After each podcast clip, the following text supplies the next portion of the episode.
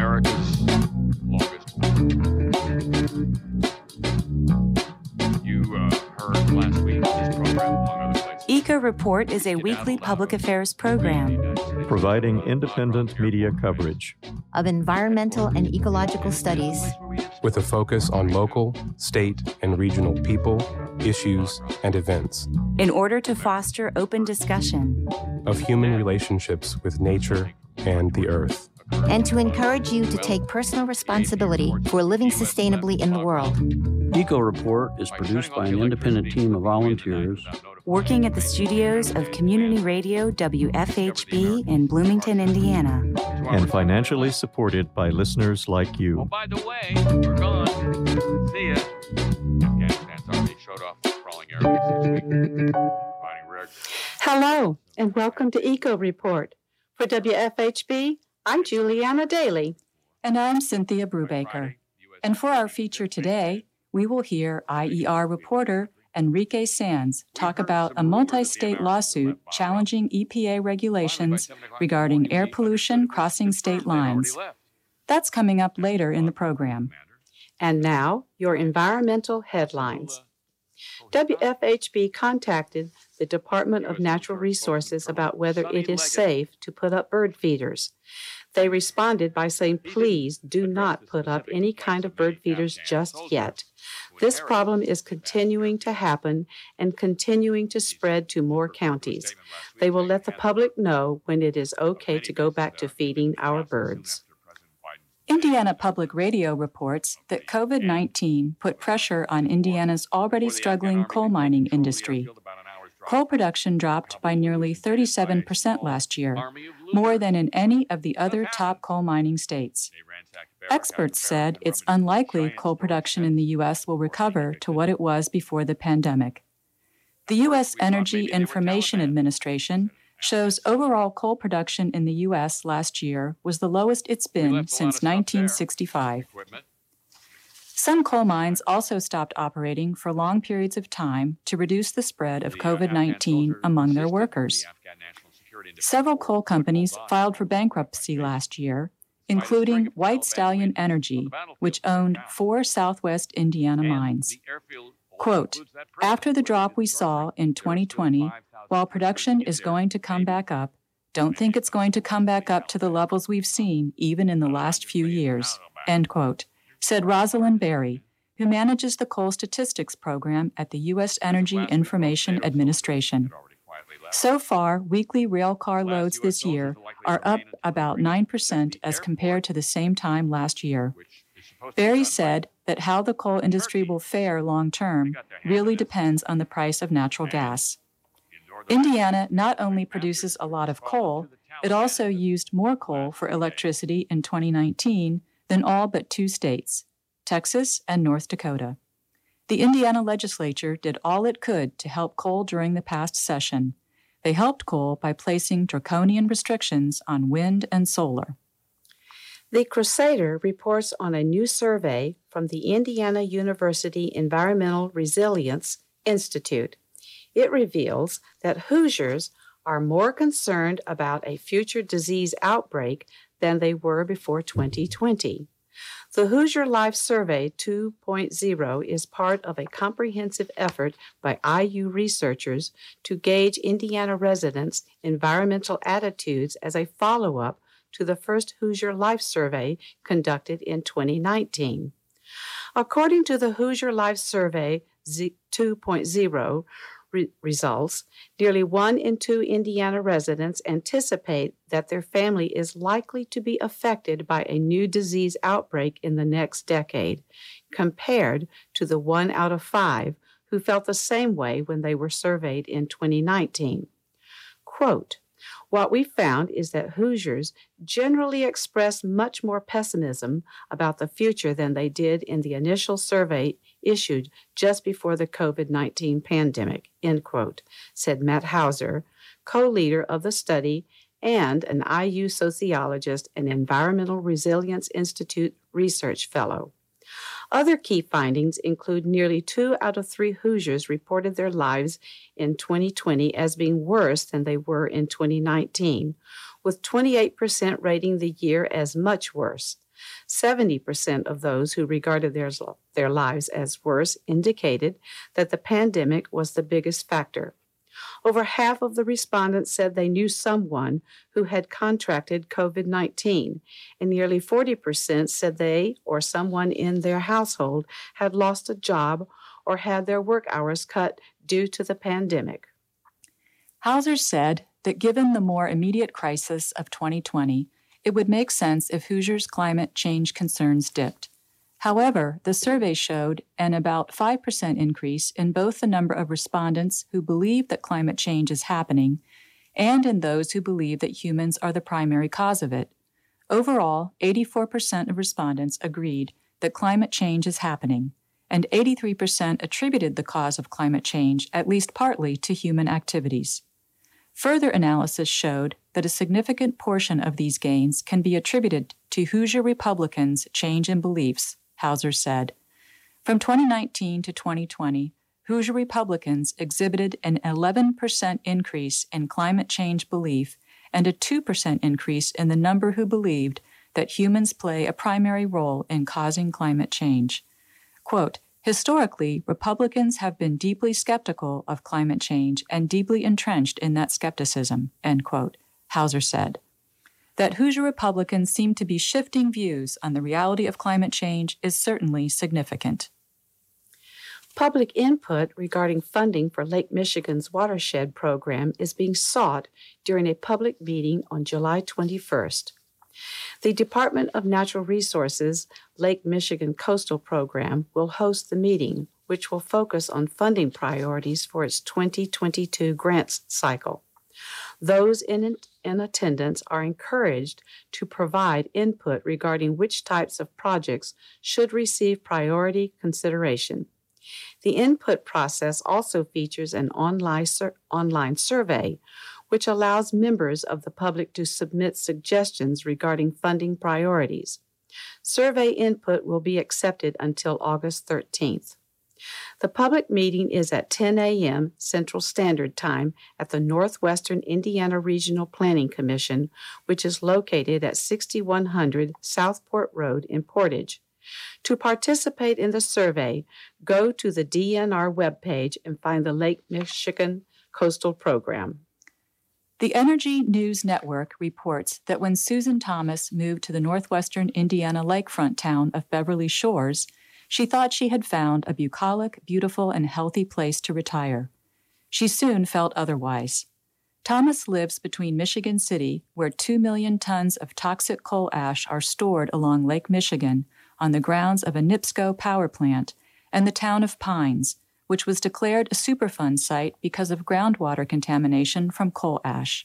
Quote, I'm in the middle of a sandwich of this toxic coal ash, end quote, Thomas said. Thomas now serves as legislative coordinator for the group Just Transition Northwest Indiana. With other residents and advocacy groups, she is fighting to force the complete removal of coal ash from the Michigan City coal plant. Under the 2015 federal law regulating coal ash, NIPSCO is proposing to remove coal ash stored in five ponds at the site, but leave in place coal ash used decades prior to create land jutting out into Lake Michigan. The federal law doesn't address such, quote, legacy coal ash fills.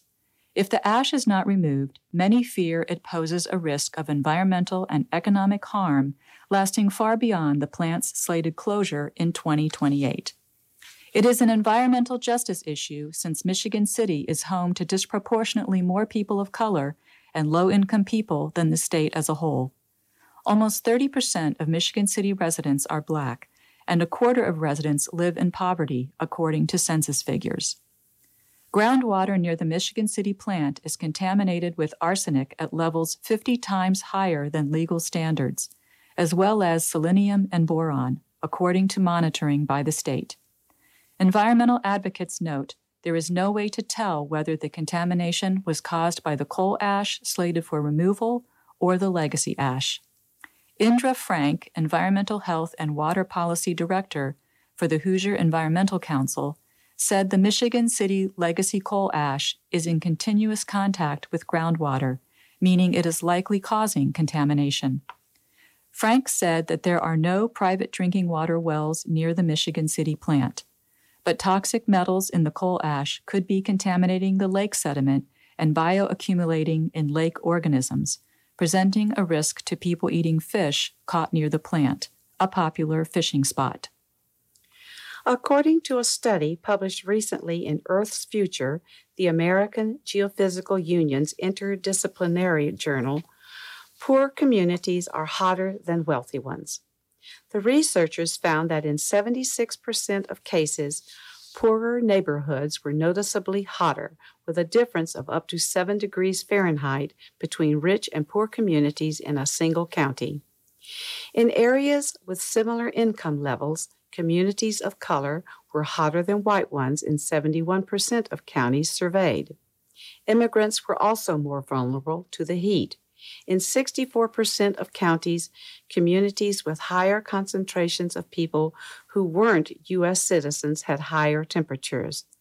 The main reason for the disparities, according to the researchers, is that poor neighborhoods, especially those of color, usually have more asphalt, buildings, and highways, all of which absorb solar energy and radiate the heat. Richer neighborhoods usually have more green space, including parks and trees, which help control the heat. Trees provide shade. Furthermore, vegetation releases water, which cools the air as it turns into vapor. President Biden has suspended gas and oil leases in Alaska's Arctic National Wildlife Refuge, but that doesn't mean the Arctic is safe. The Department of Justice recently defended a massive Trump era oil project called Willow on Alaska's North Slope. The Arctic is heating up at three times the rate of the rest of the planet. In the past, oil companies in the Arctic relied on the permanently frozen soil, or permafrost, to provide solid ground for their machinery. However, now that the climate crisis is melting the permafrost, drillers have to install so called chillers to keep the ground frozen artificially so they can continue to extract fossil fuels that are melting it in the first place. The International Energy Agency recently reported that to avoid catastrophic climate change, all new drilling projects should be prohibited everywhere on the planet. But the more than 1 billion barrels of oil that this new Arctic site is expected to produce over the next 30 years will pose a huge barrier to averting climate catastrophe.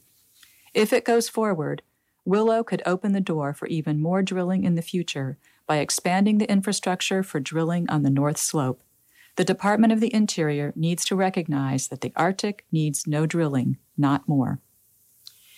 The eastern hellbender is North America's largest salamander. Its survival is at stake and it needs the protection of the Endangered Species Act. The Center for Biological Diversity recently filed a lawsuit over the Trump administration's refusal to protect the giant amphibian. Hellbender salamanders live in rivers, including the Blue River in Indiana, breathe through their skin, and can grow as long as two feet. They have colorful nicknames like Old Lasagna Sides and Snot Otter because of the loose, frilly skin along their bodies and their mucus like coating, which might have antibiotic, antibiotic properties. Almost 80% of hellbender populations, which range across the 15 southeastern, midwestern, and northeastern states, have disappeared or are declining thanks to dams, pollution, deforestation, mining, and oil and gas development. The Center filed an Endangered Species Act petition for hellbenders in 2010 and has won victories for subspecies and populations, but not yet for the species as a whole. As center lawyer Brian Segee commented, quote, we won't give up until hellbenders have the protection they desperately need to survive. End quote. President Joe Biden announced a deal with a bipartisan group of senators for an infrastructure framework that will spend $73 billion focused on power infrastructure. According to a fact sheet released by the White House, the bipartisan framework will add $579 billion in new spending on a wide variety of infrastructure priorities, including construction of thousands of miles of new transmission lines to accommodate the addition of renewable energy. The proposal would also create a new grid authority to oversee the power infrastructure upgrades. A new report from the Center for Biological Diversity reveals that offshore fracking and other forms of extreme oil and gas extraction have become pervasive and damaging in the Gulf of Mexico. Over a decade, there have been 3,000 instances of offshore frac- fracking, 700 cases of acidizing offshore wells, and at least 66 million gallons of fracking, fracking waste dumped into the Gulf. The chemicals used in offshore fracking and acidizing threaten the health of humans and wildlife. Those health risks include cancer, reproductive damage, neurotoxicity, and death. The EPA permits companies to dump unlimited amounts of fracking wastewater into the Gulf of Mexico. An industry report to the EPA noted that each fracking operation releases almost 22,000 gallons of fracking waste, including biocides, polymers, and solvents, into the Gulf. Those chemicals kill marine species in laboratories tests that simulate concentrations of the substances found near offshore platforms. About 76% of the chemicals used in fracking haven't been studied for their impacts on human and wildlife health. The increasing use of fracking in the Gulf could threaten the tourism and fishing industries, which account for nearly 3 million jobs on the Gulf Coast, or about 10 times the number of jobs in the area's offshore fossil fuel industry. The U.S. federal government may soon, by 2022 at the latest, declare a first ever water shortage in the Colorado River Basin. Declaring a water shortage would mean having mandatory water cuts in the lower basin states as two reservoirs, Lake Mead and Lake Powell, have hit record lows after a 21 year decline in the water levels. The Colorado River, which flows through these states, is more than 1,400 miles long and serves about 40 million people across the West. Farmers and indigenous tribal nations have been hit the hardest by the lower water levels after years of struggling to secure their share of the river's water. But residents out west don't just get drinking water from the Colorado River, it also powers hydroelectric dams. That includes the Hoover Dam, which produces roughly 4 billion kilowatt hours of hydroelectric power, which is enough to serve 1.3 million people.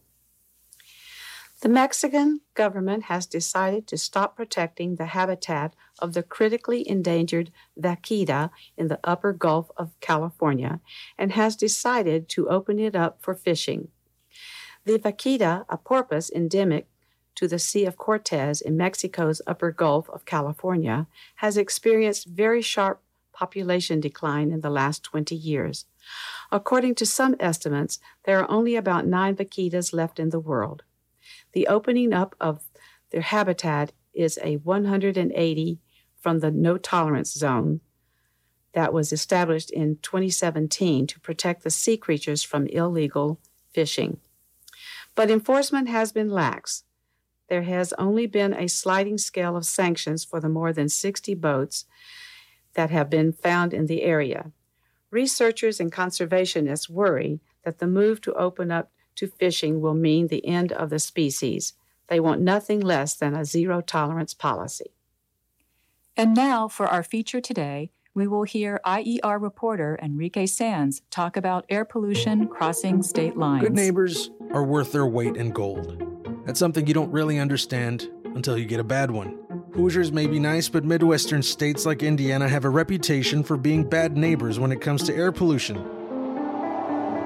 Indiana is frequently ranked in the bottom 10 states for air quality, and that air pollution doesn't just stay within state borders. It flows downwind and affects the air quality of other states. To reduce the effect high pollution states like Indiana have on neighboring states, the Clean Air Act contains a good neighbor provision that makes states have to tighten emissions restrictions to avoid causing their neighbors to not meet federal air quality standards. A group representing dozens of polluting industries in the Midwest has filed a lawsuit asking a federal court to review a rule update limiting how much ozone pollution states can contribute to downwind states. The Midwest Ozone Group, which includes some of the heaviest polluters in the state of Indiana, is asking the U.S. Court of Appeals for the District of Columbia Circuit to review the revised cross state air pollution rule update for the 2008 Ozone National Ambient Air Quality Standards a court mandated Trump era rule that tightened the restrictions on emissions of nitrogen oxides, the group of gases that cause acid rain and toxic ozone for Indiana and 11 other states. The EPA estimated the revised rule would prevent hundreds of thousands of people from developing asthma symptoms, prevent hundreds of emergency room visits from becoming necessary, and avoid tens of thousands of missed school days. But the companies in the group say the controls needed to improve air quality could cost them thousands of dollars per ton of nitrogen oxides reduced and could lead to an unstable electricity supply. In 2019, the DC Circuit ruled that a previous version of the rule allowed the U.S. Environmental Protection Agency to let states dodge emissions requirements, leading to pollution from those states crossing into neighboring states and causing them to fail to meet national air quality standards. The court ordered the EPA to revise the rule, the Trump EPA submitted a proposed revision October 2020, which was finalized by the Biden administration in March of this year. The revised rule, among other restrictions, requires power plants in Indiana and those 11 other states to reduce emissions of nitrogen oxides, gases that cause acid rain and create toxic ozone when they mix with volatile organic compounds in the atmosphere. The plants will also be required to install or upgrade nitrogen oxide combustion controls in time for the 2022 ozone season, which runs from March 1st through October 31st. The members of the Midwest Ozone Group, which include Indiana Michigan Power, Duke Energy, Citizens Energy Group, and the members of the Indiana Energy Association, stand to lose tens of millions of dollars implementing the new control requirements. In comments submitted to the EPA, the group said it opposed the rule because of various factors like gaps in information and the real effect of emissions on downwind states and a lack of cost effective emissions controls, and a shortened comment period. The group particularly questions the validity of the data produced by air monitors in Connecticut that played an important role in the court case that forced the EPA to revisit the rule. Duke Energy, Ohio Valley Electric Corporation, Indiana Michigan Power, and other facilities owned by MOG members are responsible for the emissions of tens of thousands of tons of nitrogen oxides. Individual MOG members argued that the mobile sources of pollution, like vehicles, were mostly responsible for the emission of ozone precursors and imposing strict emissions restrictions on electric generating units would threaten electric reliability. Duke Energy, which owns multiple fossil fuel and renewable energy plants in Indiana, said the installation of significant upgrades to certain emissions reduction systems would not be possible in the time between the rule finalization and the start of the ozone season. Ohio Valley Electric Corporation, which owns Clifty Creek Generating Station in Jefferson County through its subsidiary, the Indiana Kentucky Electric Corporation, argued that the EPA mistakenly presumed that further optimization of some emissions reduction system was possible. The company argued that air pollution would have less effect on downwind states if future air quality standards become more stringent. Indiana Michigan Power's parent company, American Electric Power, said the rule introduced a dramatic change in the way retired coal fired units are treated. Instead of allowing retiring plants to pollute until their final day of operation, the contested rule requires the emissions from retiring plants be entirely eliminated. That shrinks a state's yearly ozone budget or the amount of nitrogen oxide emissions allowed by the EPA. AEP said Indiana would be particularly adversely impacted by the regulation. The company claimed the rule would result in a 4.6 terawatt hour reduction in energy production in Indiana, or enough energy to power the entire US for about a year and a half between 2023 and 2024. The Midwest Ozone Group previously sued to stop the implementation of the cross state air pollution rule update remanded in 2019, saying the rule was unconstitutional, exceeded the EPA's authority, and was a quote, abuse of discretion.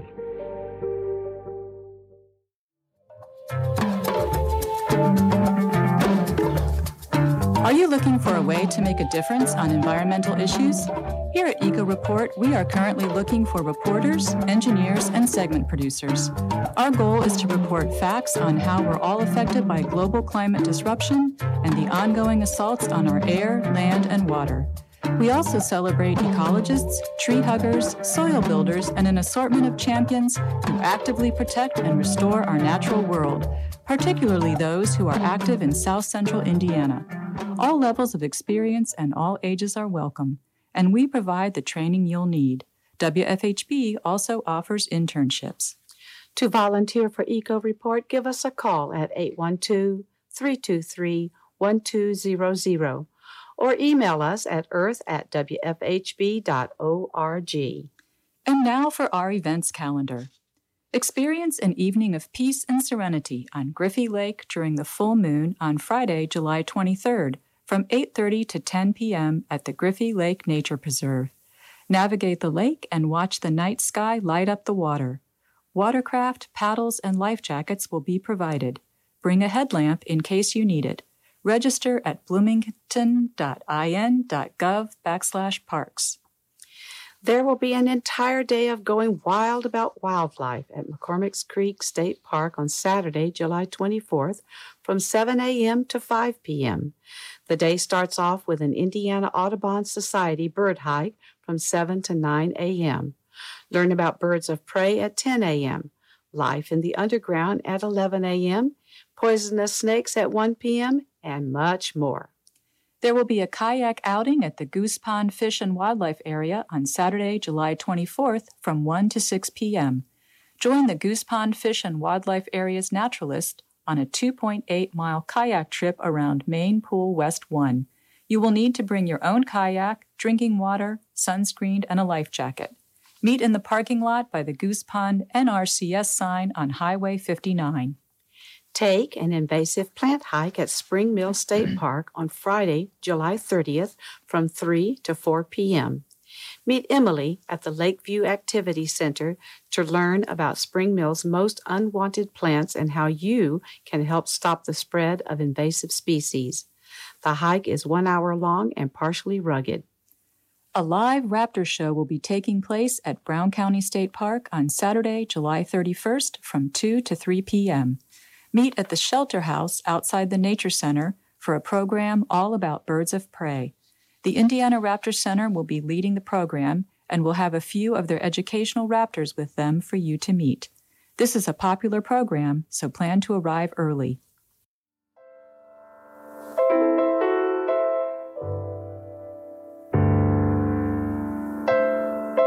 And that wraps up our show for this week. Eco Report is brought to you in part by MPI Solar, a Bloomington business specializing in solar hot water, solar electricity, and solar hot air systems. MPI Solar designs and installs solar power generation systems that encourage independence and individual responsibility. Found locally at 812 334 4003 and on the web at mpisolarenergy.com. This week's headlines were written by Norm Holy and Linda Green. Today's feature was produced by IER reporter Enrique Sands. David Lyman assembled the script, and Linda Green and Patrick Callanan edited it. Myself, Juliana Daly, compiled our events calendar. Patrick Callanan produced and engineered today's show. For WFHB, I'm Juliana Daly. And I'm Cynthia Brubaker. And this is Eco Report.